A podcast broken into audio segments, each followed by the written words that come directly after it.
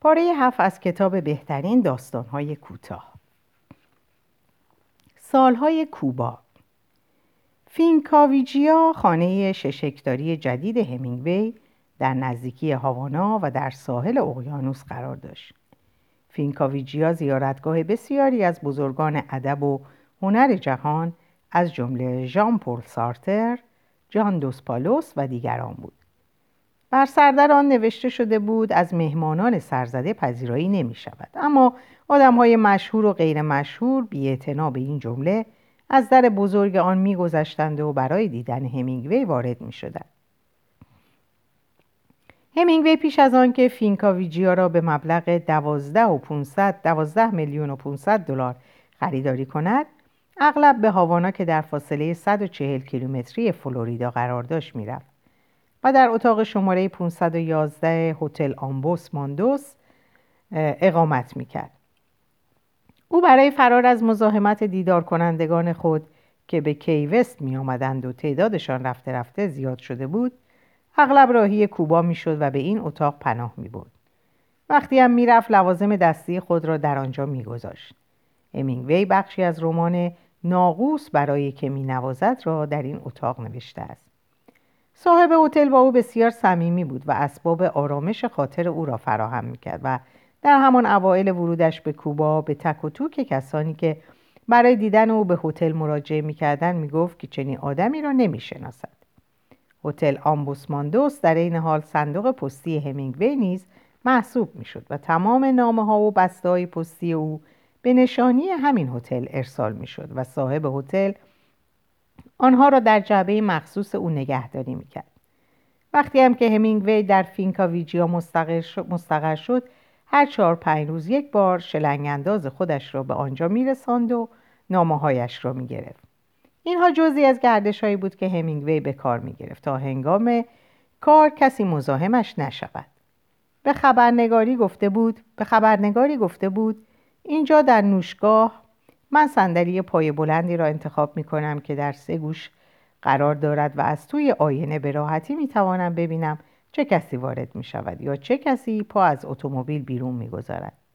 به هر حال ترفندهایی را به کار می بست تا تنها باشد و به کار نوشتن بپردازد. یکی از این ترفندها آن بود که لنگر نافچه خود پیلار را در ساحل شهرک کوجیمار به آب میانداخت این شهرک تا محل سکونت او فینکاویجیا 25 کیلومتر و تا هاوانا 40 کیلومتر فاصله داشت. بنابراین به آسانی نمی‌توانست بر پیلار سوار شود و به ماهیگیری اسرانه برود یا راهی یکی از نوشگاه های هاوانا شود و شب را به نوشخاری بگذراند. به این ترتیب همینگوی تا مدتها بیان که آنقدرها کسی مزاحمش شود به کار نوشتن می پرداخت. فینکاویجیا با آن حصار پوشیده از شاخ و برگش تا مدتها از انظار پنهان بود و در انزوایی نسبی به سر می بود. فینکاویجیا در عین حال منظره چشم نوازی داشت در دو سوی در ورودی آن ستونهای سنگی سفیدی دیده می‌شد. از اینجا راه اتومبیل را با یک انحنا به طرف برج سفید اسپانیایی خانه پیش می‌رفت که بر بالای تپهای بنا شده بود در اینجا سیتایی درخت بلند انبه سایه بر دیوارهای خانه میانداخت و تراس بلند آن مشرف بر چمنکاری سبز و مرتب خانه بود که سراسر حیات خانه را میپوشاند در حیات خانه یک زمین تنیس یک استخر یک باغچه گل سرخ و چراگاهی ویژه چند گاو دیده می‌شد که شیر آنها به مصرف اهل خانه و مهمانان می رسید.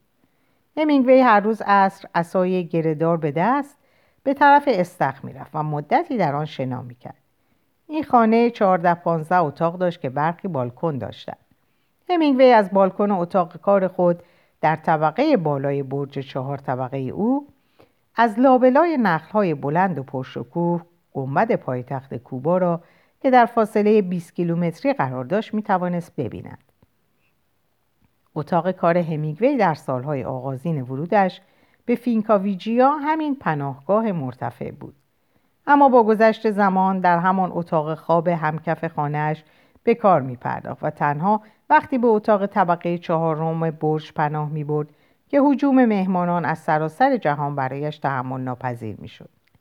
در فینکاویجیا خانه همینگوی کسانی که زندگی می‌کردند عبارت بودند از یک آشپز چینی یک مسئول آبدارخانه سه قسمتکار یک راننده سه باغبان مکانیک ناوچه‌اش گریگوری فونتس 25 گربه. از جمله گربه ای که همینگوی می‌گفت می‌خواهد انسان بشود و بنابراین به او هر چه را خود می‌خورد به جز کپسول فشار خون می‌داد. یک گله سگ که تعدادشان هیچ وقت روشن نبود و سگ مخصوصش بلک داگ که لحظه ای همینگوی را رها نمی‌کرد و خیلی مهمانان که پیوسته در رفته آمد بودند و یک کشیش. جان فرزند همینگوی درباره این کشیش گفته است او دون آندرس نام داشت و اهل باسک اسپانیا بود. جنگ داخلی اسپانیا که در گرفته بود او برای مردم سخنرانی کرده بود و گفته بود اسلحه بردارند و در کنار جمهوری خواهان بجنگند و خودش هم مسلسل دست گرفته بود و دوش به دوش مردم جنگیده بود. اما جنگ داخلی که پایان پیدا کرده بود او را از کلیسا بیرون انداخته بودند. و علت این امر هم صرفا آن بود که با جمهوری خواهان هم دردی نشان داده بود. آن وقت راهی کوبا شده بود و سر از خانه همینگوی درآورده بود. و رابطه همینگوی با او بیشتر رابطه با یک دوست بود تا رابطه با یک کشیش. در فینکاویجیا اتاق خواب همینگوی در عین حال دفتر کارش نیز بود. همینگوی درباره کارش گفته است وقتی دارم رمان یا داستان کوتاهی می نویسم هر روز صبح با طلوع آفتاب کار را شروع می کنم کسی مزاحم من نیست هوا سرد یا خنک است و کار را که شروع می کنم گرم می شوم. آن وقت آنچه را نوشتم بازخوانی می کنم و در جایی که در می آبم بعد چه می شود کار را متوقف می کنم. سپس تا وقتی می نویسم که احساس می کنم اصاره ای از نوشتن در وجودم باقی است و می دانم بعد چه می شود. آن وقت کار را متوقف می کنم و زندگی روزمره را از سر می گیرم تا روز بعد که باز کار را شروع می کنم. به این ترتیب مثلا از شش صبح کار را شروع می کنم و تا ظهر یا پیش از ظهر ادامه می دهم و وقتی دست از نوشتن می کشم خالی هستم. البته نه کاملا خالی چون از همان لحظه دارم پر می شوم. درست مثل وقتی که با کسی که دوستش داری عشق بازی کرده ای. دیوارهای اتاق خواب همینگوی از قفسه های کتاب و کله های شکاری که از آفریقا آورده و همه برایش پر کرده بودند تزئین شده بود. دو میز پاتختی تخت خوابش که در بالای تخت قرار داشت نیز انباشته از کتاب بود. تعداد زیادی روزنامه و مجله نیز دیده می‌شد که هر روز به تعداد زیاد برایش می رسید و همینگوی ظاهرا همه را می‌خواند. یکی از قفسه ها که ارتفاع آن تا سینه می رسید ماشین تحریر همینگوی تعدادی کاغذ و چند مداد تراش دیده می شد. این قفسه که خانه هایش انباشته از روزنامه های گاوبازی بود در حکم میز تحریر همینگوی را داشت. بنابراین همینگوی موقع کار جلوی یکی از قفسه های کتابش می و با مداد می نوشت. می گفت صبح زود که از خواب برمیخیزم ذهنم شروع می کند به جمله درست کردم و من ناگزیرم آنها را بر زبان بیاورم یا یادداشت کنم. در پایان روز تعداد کلمه هایی را که نوشته بود روی حاشیه یک قوطی مقوایی که به دیوار و زیر کله یک غزال پر شده نصب شده بود یادداشت می‌کرد و طول یک هفته از ماه مارس یادداشت کرده بود.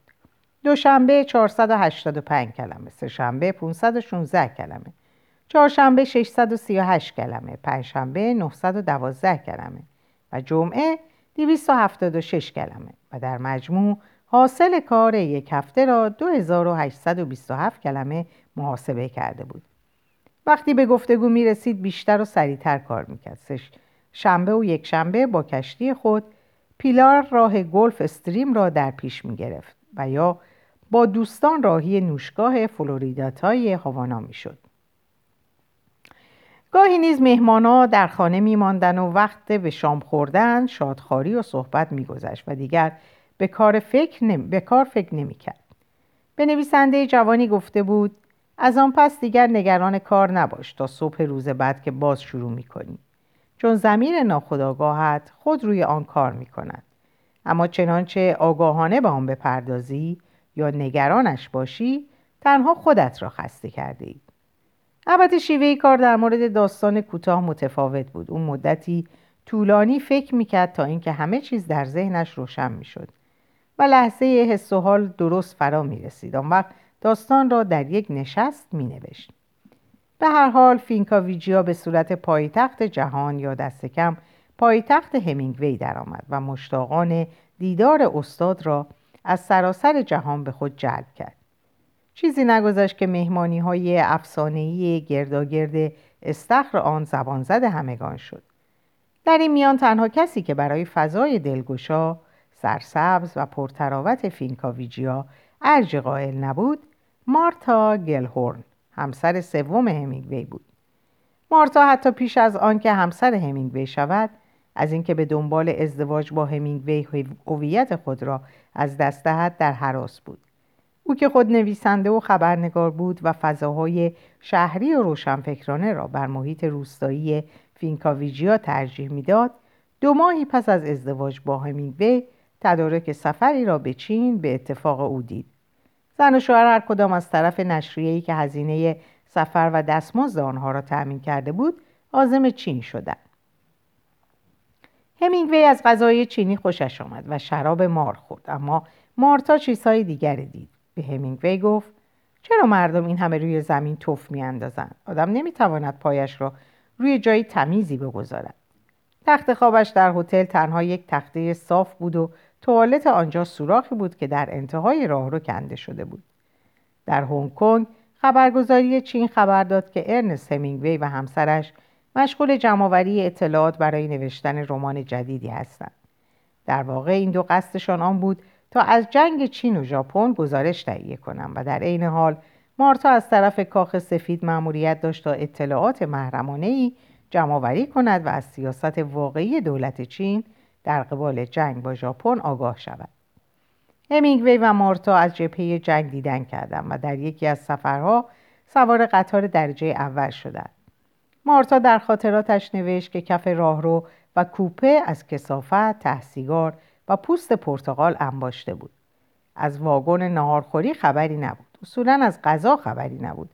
و آنها پرتغال و تخم مرغ پخته میخوردن و در بازگشت به هتل خود مارتا به دیدن سوراخ انتهای راهرو با منظره روبرو شد که از بویی که از آنجا پیچیده بود تهوع آورتر بود و شب تا صبح از حجوم سازهای اتاق خواب نتوانست چشم بر هم بگذارد. به هر حال همینگوی در این سفر اطلاعات بسیاری جمع آوری کرد و از جمله مصاحبه مخفیانه ای با چوئن لای شخصیت سیاسی و کمونیست چین به عمل آورد. آنچه را ارنست همینگوی و مارتا گلهورن با خود از این سفر آوردن تفاوت نگرش آنها را نشان می‌دهد. همینگوی در برابر آنچه دیده بود به عنوان واقعیت شرایط اجتماعی پذیرفته بود و خونسرد باقی مانده بود. اما مارتا گلهورن در برابر همان شرایط برآشفته بود و خشم خود را نشان داده بود. مارتا گلهورن در لندن پاریس مادرید مکزیکو و کی وست با همینگوی زندگی کرده بود. اما در فینکاویجیا آنقدرها دوام نیاورد. برای اسکریبنر ناشر همینگوی نوشت که اینجا در فینکاویجیا وقتش صرفا صرف مشکلات خانه مثل صاف و صوف کردن دوباره زمین تنیس و آویختن تابلو به دیوارها می شود و سه ماه بعد که همراه همینگوی و پسرانش به سانولی رفته بود باز به اسکریبنر نوشت که وقتش به پر کردن نامه های همینگوی و کارهای خانه می گذرد و به کار نوشتن که بسیار برایش ارج قائل است نمی رسد. همینگوی در این زمان که سال 1942 بود توجهش را حمله زیردریایی های آلمانی به کشتی های نفتکش آمریکایی در دریای کارائیب و خلیج مکزیک جلب کرده بود. در نتیجه این حمله ها تعداد 243 کشتی نفتکش و باری در دریای کارائیب و صدتایی دیگر در خلیج مکزیک غرق شده بودند.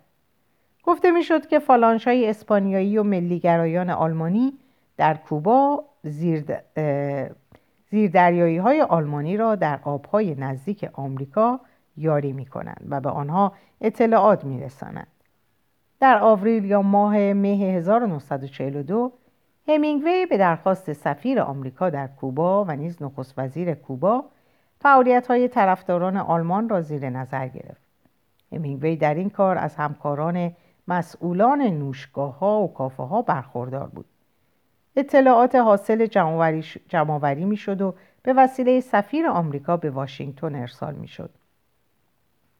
از آنجا که غرق کشتی های باری و نفتکش تداوم پیدا کرد نیروی دریایی آمریکا نزدیک به هزار قایق و لنج خصوصی را برای گشتزنی در آبهای شرق آمریکا به خدمت گرفت. همینگوی نیز برای این کار داوطلب شد و به مجهز کردن کشتی کوچکش پیلار مشغول شد و در آن لوازمی مثل دستگاه گیرنده و فرستنده دستگاه ردیاب و دستگاه های دیگر که برای هدایت قایقهای گشت ضد دریایی به کار می رود نصب کرد. همچنین آن را با مسلسل های خودکار و سلاح های دیگر مجهز کرد. تعدادی خدمه و مسلسلچی که در مجموع ده نفر می شدند در آن به کار گمارد و به دنبال شکار زیردریایی های آلمانی در دریای کارائیب به گشت زنی مشغول شد. به این ترتیب پیلار با نظر مقامات آمریکا به صورت یک نافچه تجسسی ضد زیردریایی درآمد. البته ماموران اف بی آی آمریکا به دلیل فعالیت های گذشته همینگوی در اسپانیا و به خصوص جانبداری او از کارهای کمونیستا نسبت به مقاصد او بدبین بودند و اطلاعات او را قابل اعتماد نمی‌دانستند. در این میان مارتا گلهور ناگهان بیخبر و بی آنکه حتی لوازم خصوصیش را بردارد عازم لندن شد. در آنجا در پاسخ دوستان که پرسیدند به چه دلیل کوبا را ترک گفته اظهار داشت که همینگوی در فینکاویجیا بیشتر به سرایدار نیاز دارد تا به یک زن و به این ترتیب رابطه میان آن دو گسسته شد. همینگوی پس از هشت ماه عملیات گشتزنی با پیلار را متوقف کرد و به عنوان خبرنگار کالیرز راه انگلیس را در پیش گرفت. در آنجا او با مری ولش همسر آیندهش آشنا شد. آشنایی آنها که به روابط عاشقانه منتهی شد در رستورانی در لندن صورت گرفت که معمولا خبرنگاران جنگ در آن جمع می شدن. این روابط در تمام مدتی که همینگوی میان لندن و پاریس در رفت آمد بود و در جنگ جهانی دوم شرکت فعال داشت تداوم داشت از آن پس نگاری میان آنها آغاز شد و همینگوی اغلب رویدادهای صحنه‌های جنگ را برایش مینوشت همینگوی در ژوئیه 1944 از طرف ژنرال جورج پاتون فرمانده لشکرهای سوم و هفتم به عنوان خبرنگار جبهه جنگ منصوب شد. او سپس خود را به گردان 22 پیاده نظام منتقل کرد. همینگوی در ماه اوت فرماندهی دسته از جنگجویان نهضت مقاومت را در رام... رامبولیه خارج از پاریس به عهده داشت. او در 25 همین ماه در کنار ارتش‌های آزاد کننده فرانسه و آمریکا وارد پاریس شد و همراه با عده اندکی خود را به هتل ریتس رساند در همین هتل بود که مری ولش پس از آزادی پاریس خود را از لندن به او رساند همینگوی در تمام مدت خبرهای جنگ را برای روزنامه کالیرز میفرستاد و در عین حال خبرهای خصوصی تر را برای مری ولش می نوشت. او در یکی از نامه به سه نارنجکی اشاره کرد که به طرف پناهگاهی که سه نفر اس اس در آن پنهان شده بودند پرتاب کرده بود. همینگوی را در پایان جنگ به دلیل فعالیتهایی از این دست که تعدادشان اندک نبود و نیز به دلیل بستن اسلحه و عدم رعایت بیطرفی محاکمه کردند اما او به سبب ابراز شجاعتهایش تبرئه شد همینگوی سپس راه فینکاویجیا را در پیش گرفت تا آنجا را که به سبب وقوع گردباد سال 1944 آسیب دیده بود سامان بدهد. مری ولش دو ماه بعد به او پیوست و پس از چندی با او ازدواج کرد. همینگوی که همسر دلخواه را یافته بود در مجله لایف نوشت مری مقاوم است. در این حال شجاع جذاب و باهوش. تماشایش هیجان میبخشد. حضورش مسرت بخش است. در طرف دیگر ماهیگیر فوقالعاده است. شکارچی ماهری است شناگر قابلی است. در شناخت شراب خبره است. اخترشناسی آماتور. در هنر نقاشی زبان سواحیلی فرانسوی و ایتالیایی تسلط دارد. در قایقرانی مهارت دارد و نیز می‌تواند با صدایی آهنگین و دلاویز آواز بخواند. در شناخت جنرال ها، دریادارها، مارشال های هوایی، سیاستمدارها، فرماندهان سابق گردان، میخاندارها، خلبانها، نویسندگان خوب و بد دست مرا از پشت میبندند. مری همچنین به زبان باسکی آواز می‌خواند و می‌تواند خیلی شمرده به زبان سواهیلی بگوید. توپا چوپا توپو که معنای آن است که این بطری خالی را ببرید. فینکاویجیا در غیاب مری مثل همان بطری که دستور داده است ببرند خالی است. و به راستی محیط فینکاویجیا برای مری ولش همینگوی بسیار مطبوع بود و زندگی در آن برایش حکم تعطیلات پایان هفته دائمی را داشت. اکنون که همینگوی بار دیگر و پس از پایان جنگ جهانی دوم در فینکاویجیا مستقر می‌شد مردان و زنان جوان به دیدار او می شتافتند تا دشواری های ادبی و ماجراهای عشقی آنها را حل کند و او با آنکه چهل و چند سال داشت به گونه با آنها سخن می گفت که انگار مردی 90 ساله است. خودش در این باره می گفت من خودم را از این نظر خوشبخت می دانم که در جوانی با آدم های مسن هشت و نشت داشتم و حالا که کم و بیش پیر شدم دور و اطرافم را جوانان گرفتن تأثیری که همینگوی بر نویسندگان جهان داشته حیرت انگیز بوده است. هیچ نویسنده دیگری در تاریخ نویسندگی جهان این چنین بر خیلی عظیمی از نویسندگان تأثیر بر جا نگذاشته است در سال 1946 هالیوود حقوق دو داستان کوتاه آدمکشها و زندگی خوش و کوتاه فرانسیس مکومبر را به قیمت قابل توجهی خرید و آنها را به صورت فیلم ارائه کرد. فیلم آدمکشها را که با شرکت برت لنگسترو و ایوا گاردنر تهیه شده بود میلیون ها نفر در سراسر جهان و از جمله کسانی که حتی نام همینگوی به گوششان نخورده بر پرده سینماها دیدند. پس از پایان جنگ جهانی دوم خیلی بزرگ خوانندگان در سراسر جهان دوباره همینگوی را کشف کردند و به مطالعه آثار او روی آوردند. داستانهای کوتاه او که در دوران جوانی نوشته شده بود و پیوسته از سوی مجله ها و نشریه ها به عنوان داستانهای بیارزش برای نویسندهش پس فرستاده می‌شد اکنون بازاری جهانی یافته بود و همه خریدارش بودند. منتقدان دریافتند که همینگوی با توجه به تمهیدات تازه‌ای که در داستان کوتاه به کار گرفته و ویژگی هایی که به آنها بخشیده داستان نویسی را دگرگون کرده است آنها با توجه به این تمهیدات و ویژگی ها بود که سیر نویسندگی جهان را به دوران پیش از همینگوی و پس از همینگوی نامگذاری کردند. همینگوی عاشق مشتزنی بود عاشق بزن بزن و به خصوص عاشق ضربه فنی. اما ضربه های فنی را بیشتر برای حریفانی کنار میگذاشت که از او دور بودند. روزی گفته بود من بسیار آرام شروع کردم و آقای تورگینوف را از میدان به در کردم. سپس سخت به تمرین پرداختم و آقای موپاسان را نقش زمین کردم. با آقای استاندال دو بار مساوی کردم و تصور می کنم بار دوم امتیاز هم کسب کردم. اما چیزی را که می‌دانم آن است که هیچ کس نمی‌تواند مرا وادارد تا با تولستوی به رینگ مشتزنی بروم مگر اینکه دیوانه شده باشم. یا با تلاش های خود بر او برتری پیدا, برتری پیدا کرده باشم منتقدی پس از خواندن رمان ناقوس برای که می نوازد گفت که اکنون همینگوی می تواند با خیال آسوده به مصاف تولستوی برود همینگوی تا سال 1952 پنج رمان، سه مجموعه داستان، یک نمایشنامه و دو کتاب غیر داستانی نوشته بود. در این سال مجله معروف لایف یک شماره خود را به همینگوی اختصاص داد. عکس او را روی جلد چاپ کرد و رمان پیرمرد و دریای او را در همان شماره به چاپ رساند. این مجله به تعداد پنج میلیون نسخه در سراسر جهان منتشر شد.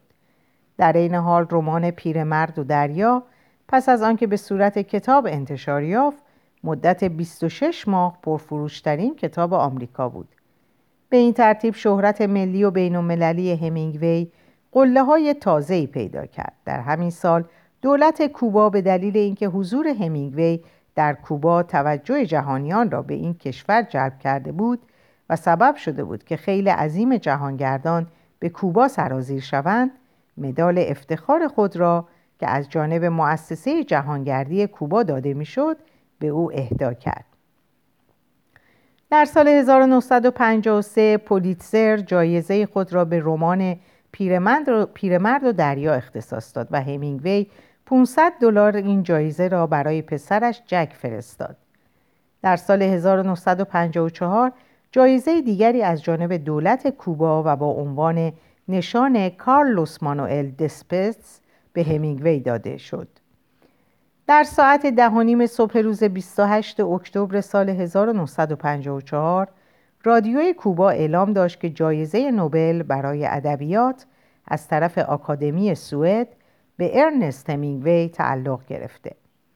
ارنست همینگوی در فینکاویجیا پس از شنیدن خبر گفت از دریافت جایزه نوبل بسیار مفتخر و خورسندم. آکادمی سوئد در بیانیه خود اعلام داشته بود ارنست همینگوی به پاس مهارت قدرتمندی که در خلق سبکی تازه در ادبیات مدرن از خود نشان داده و بار دیگر آن را در قالب رمان پیرمرد و دریا ارائه کرده شایسته دریافت جایزه نوبل برای ادبیات شناخته شده است. همینگوی یک مدال طلا و مبلغ 36 هزار دلار پول نقد از طرف آکادمی سوئد دریافت کرد. همینگوی به دلیل آسیب که در سفر به جنگل های آفریقا دیده بود و دو بار همراه همسرش مری با هواپیما سقوط کرده بود و معجزه آسا زنده مانده بود نتوانست در مراسم اهدای جایزه نوبل شرکت کند. او در پیامی که برای آکادمی سوئد فرستاده است از جمله نوشت هر کتاب برای نویسنده راستین آغاز تازه است تا سعی کند به چیزی دست یابد که دست نیافتنی است. او پیوسته باید در پی رسیدن به چیزی باشد که هیچگاه تحقق نیافته یا دیگران برای حصول آن تلاش نکردند تلاش کردند اما با شکست مواجه شدند. و امیدوار باشد تا به یاری شانس به توفیق دست یابد. در اوایل ژانویه سال 1959 با تغییرهای سیاسی که در کوبا به وجود آمده بود و به دنبال سقوط باتیستا دیکتاتور کوبا که فیدل کاسترو زمام امور را به دست گرفته بود همینگوی به دور فینکاویجیا حسار کشید و برای یافتن جایی امن خانه‌ای در کچام آیداهو در خاک آمریکا به مبلغ 50 هزار دلار خرید و آرام آرام به آنجا نقل مکان کرد. از آن پس او به ندرت به فینکاویجیا سر می‌زد. هرچند روابطش به ظاهر با فیدل کاسترو خوب بود و حتی با او ملاقات هایی داشت. بعدها ماموران حکومت فیدل کاسترو و برخی از برخی از لوازم او و به خصوص تابلوهای نقاشیش را در خانهاش فینکاویجیا غارت کردند. دامنه بدرفتاری و بیمهری ماموران تا آنجا گسترش یافت که مری همینگوی به یکی از دوستانش گفت اگر می توانستم فینکاویجیا را در دریا غرق می کردم تا چیزی از آن به دست کوبایی ها نیفتد. مری سرانجام نیز ناگزیر ملک فینکاویجیا را در ازای دریافت نوشته های خود و همینگوی که در آنجا مانده بود با دولت فیدل کاسترو معاوضه کرد. همینگوی به ندرت تلویزیون تماشا می‌کرد. شبی که مراسم اهدای جوایز اسکار را از تلویزیون نشان می‌دادند او نیز در کچام پای تلویزیون نشسته بود گوینده از گری کوپر رو به مرگ و اختصاص یک اسکار ویژه برای او سخن گفت. مردم سراسر آمریکا اشکهای جیمز استوارت را که اسکار مخصوص گری کوپر را در دست داشت بر صفحه های تلویزیون های خود دیدند. همینگوی نیز از دیدن این صحنه متأثر شد. گری کوپر در گذشته رفیق شکار او به شمار می آمد و مدتها بود از او خبری نداشت. همینگوی به طرف تلفن رفت و شماره تلفن او را در بوورلی, بوورلی هیرز گرفت و با او صحبت کرد. از جمله گفت من هم بیمارم. گری کوپر گفت اما من زودتر از تو زحمت را کم می کنم اما دیری نگذشت که نوبت به همینگوی نیز رسید. نزدیکی های ساعت دو نیم صبح روز دوم ژوئیه 1961 مری همینگوی در اتاق خوابش در طبقه دوم خانهشان در کچام با صدایی که شبیه صدای شلیک گلوله بود از خواب بیدار شد. با شتاب خود را به پلکان رساند. توی حال و جلوی تخت آویز تفنگ شوهرش روی زمین افتاده بود. تفنگ شکاری کالیبر دوازده محبوب همینگوی که نقره کاری بود و مخصوص او ساخته شده بود کنار پایش قرار داشت. هر دو لول با هم شلیک شده بود. از سر و صورت همینگوی تنها دهان چانه و قسمتی از گونه ها سالم مانده بود. اکنون همینگوی رفته است اما میراث او تا وقتی خورشید همچنان طلوع می کند برجاست. میراث او کلمات است. هزار کلمه در قفسه ها در جامدان ها در سردابه ها در مادرید، هاوانا، پاریس، کچام و به یقین در شهرهای سراسر جهان که او آنها را زادگاه خود می‌داند. همینگوی را در ششم ژوئیه در گورستان کوچک کچام نزدیک یک بزرگار را دفن کردند. مری و سه فرزند همینگوی جان، پتریک و دکتر گریگوری همینگوی حضور داشتند. برخلاف معمول هیچ کدام از فرزندان همینگوی نتوانستند چهره پدر را پیش از خاک سپاری ببینند زیرا در تابوت را با میخ محکم کرده بودند مری همینگوی قبلا از رابرت والدمن کشیش مسئول مراسم خواسته بود که در مراسم خاکسپاری قطعه از کتاب مقدس را بخواند که در مورد علاقه همینگوی بود و در ابتدای کتاب خورشید همچنان طلوع می کند آورده بود. اما او تنها ابتدای بند را با صدای پرتنین خود بر زبان آورد. یک نسل می رود و نسل دیگر می آید آیا زمین پایدار می ماند و خورشید همچنان طلوع می کند؟ در اینجا به پایان این پاره می رسم براتون اوقات خوب و خوشی را آرزو می کنم و به خدا می سپارم تو خدا نگهدار.